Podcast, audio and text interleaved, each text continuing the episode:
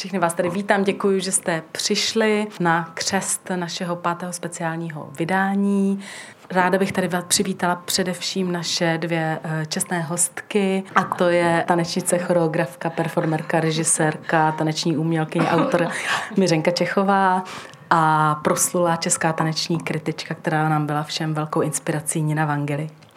A když jsem dostala tuhle milou příležitost, teda pokřtít číslo, tak jsem si říkala, že bych ráda to využila k tomu, abych se vlastně potkala opět nejenom na jevišti a v procesu nebo po představení tady s mojí skutečně drahou, eh, milou, úžasnou Ninou Vangeli, kterou já nesmírně obdivuju, hrozně si ji cením a která pro mě vždycky byla velkou inspirací v tom, jak uvažuje a v tom, jakým způsobem je schopná psát o tanci. Já myslím, že tu roli nás kritiku a konkrétně teda mou roli taky značně přeceňujete.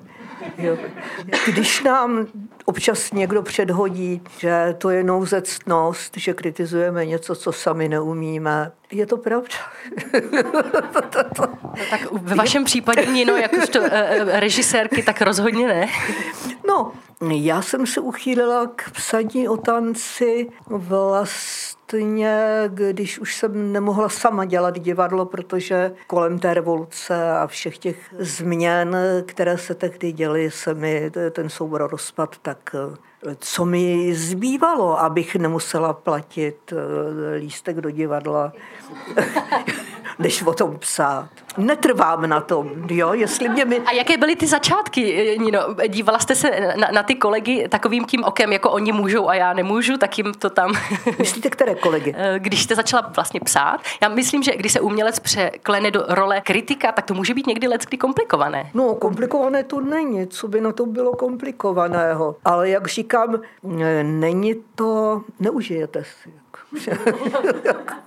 Jedna z rovin, kterou jsem vždycky oceňovala na vašem psaní, tak to byl určitý metafyzický rozměr eh, který jste dávala dílům, které jsme vytvořili nebo které umělci tvoří. Odkud čerpáte? No já čerpám samozřejmě z Kanta, protože dvě úžasné věci pro něj byly hvězdné nebe nad námi a mravní zákon v nás to je teda něco, z toho už se dá čerpat, z toho už se dá všelicos odvodit. On tak definoval člověka jako málo kdo jiný jako že těch definicí máme spoustu, ale tohle je, doufám, že to platí. Hvězdné nebe nad náma, čili všechno, co je neznámé, co nás přesahuje, co zkoumáme vědecky, ale i metafyzicky a ta věda se s tou metafyzickou oblastí vlastně překrývají už dnes a tajemství člověka a tanec je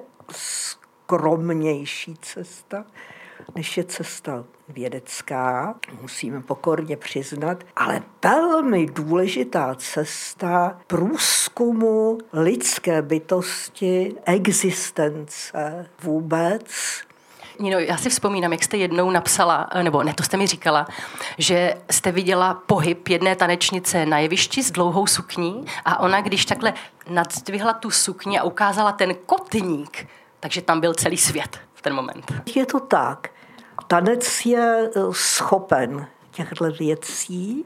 A v čem, co musí představení mít, aby bylo schopné přinést tento rozměr. Protože známe představení, která jsou výborná technicky, perfektně udělaná, akorát z nich třeba nejde ta emoce. A z některých ano. Čím to je?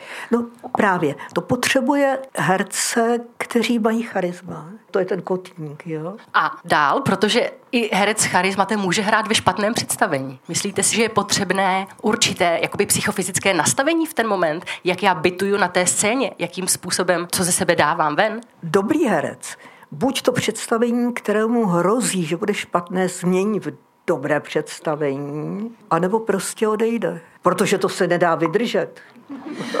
Ale někdy jste také psala o takových představeních. To je zas něco jiného, že jo. Když píšu, řekněme otevřeně, je to znouzectnost, jo, a to je něco jiného. Tam samozřejmě se můžu nořit do toho bahna, prostě za ty prachy jako to prostě musím udělat, jo. Jenom myslíte si, že je rozdíl mezi ženským a mužským tělem na jevišti? Zda mužské i ženské tělo je schopné být takovým univerzálním tělem v určitý okamžik, nebo zda tam převažují ty, řekněme, genderové rozdíly? Ne, každé tělo je samozřejmě genderově odlišné a zároveň univerzální. V dnešní době se tělo snaží vymanit právě z těch eh, to škatulek a snaží se přesahovat k dalším možnostem. Jak vy nahlížíte právě na tuhle plasticitu, na, na to, že gender je v tuhle chvilku fluidní? To je strašně stará záležitost. Teď se o tom píše, jako kdyby to byla nějaká novinka našeho zvrhlého, prodlouženého 20. století. Ale ve skutečnosti to, že je člověk ženou nebo mužem, a jestli by to šlo jinak, to lidstvo prožívalo od jak živa. Od jak živa také se snažili lidé převlékat jedno pohlaví za druhé, protože je to vzrušující. Neznamená to, že chci doopravdy změnit eh, svůj sex. Ale hrozně by mě zajímalo, jak se ten druhý cítí ve svém těle. Tak to zkusím aspoň přes to převlékání. Je tam tedy velký aspekt právě té imaginace. To že? právě, právě.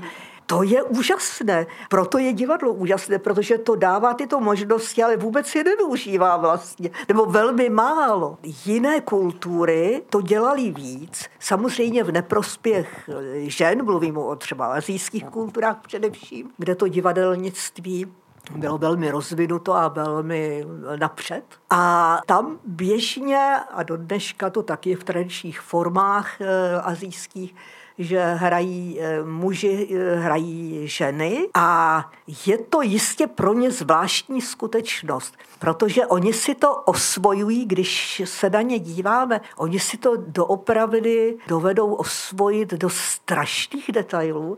Já když jsem poprvé vlastně zažila no divadlo, s úžasem jsem se dívala na protagonistu a nevěřila jsem tomu, tak jsem přelezla z nějaké 15. řady, jsem se při přiblížila až k jevišti a ta iluze byla naprosto dokonalá. To je to, proč já si velmi vážím azijského divadla, protože to se dotklo samé podstaty lidského těla a tam je samozřejmě ten hlavní rozdíl, je to tělo mužské a ženské. A pokud teď... není samozřejmě nahé, pokud je zahalené a je kostýmové, jaký je váš vztah eh, k nahotě na jevišti jako divák? No to je super, já to mám ráda. Já vycházím z toho, že jsem si vlastně přečetla článku, že pro určitý typ diváků je stále vlastně nahota na jevišti rozrušující. Na druhou stranu já si myslím, že není nic krásnějšího než nahé tělo ve svých záhybech, a to, co dokáže v ten moment, právě jeho plasticita a ta proměnlivost. Vzpomínáte si na nějaké zásadní, nějaká zásadní díla, která vám utkvila, kde tělo skutečně přesahovalo rozměr svého těla a vydávalo se na úplně jinou cestu? Určitě. Byla to představení Lloyda Newsna, protože ten Lloyd byl vysoce inteligentní člověk, tak eh, ho vůbec nešlo podezřívat z toho, že by tu nahutu použil jenom jako cosi laciného. V žádném případě ne, ale používal ji a vlastně on patří k těm, kteří vytvořili tu epochu.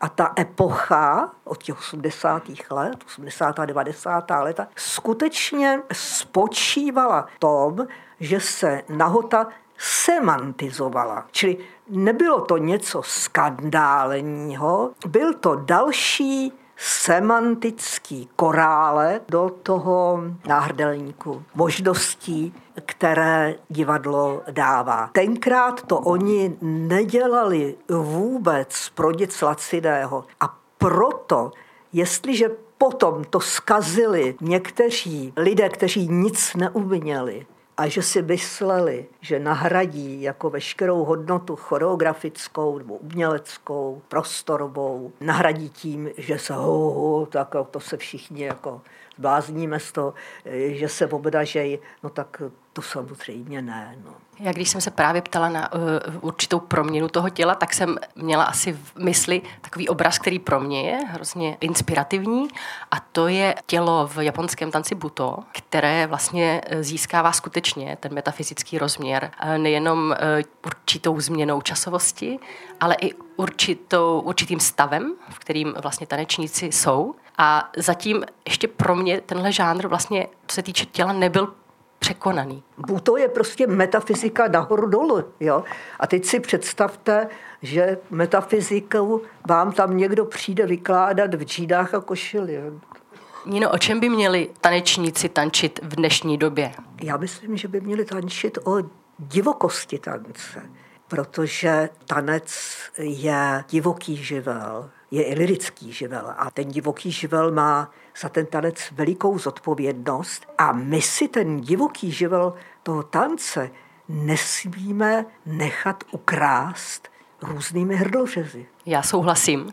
Ale zajímá mě ještě jeden aspekt. Vlastně v momentě, kdy několik stovek od nás, od našich hranic, vlastně umírají lidi v zákopech a že je 10 milionů lidí bez elektřiny. A my chodíme do divadla na komedie nebo na, na představení si odpočinout od té všednodenní reality. Jak moc vlastně proměnit své uvažování a nebo jakým způsobem naopak zůstávat a udržet to, co jsme dělali do posud? To je samozřejmě strašně závažná otázka, kterou si asi uvědomujeme všichni a e, lidé se zatím, protože zatím jsme stále v jakémsi zřejmě archaickém stádiu lidstva, se všude, kde jsou vraždí. Ještě jsme prostě nevyrostli z toho pravěku. Jsme zvítáni a vedeni především archaickými pudy. A tanec může k tomu říct své slovo, protože tanec ví, co jsou to pudy. A s tou pudovostí už delší dobu vlastně pracuje, zejména teda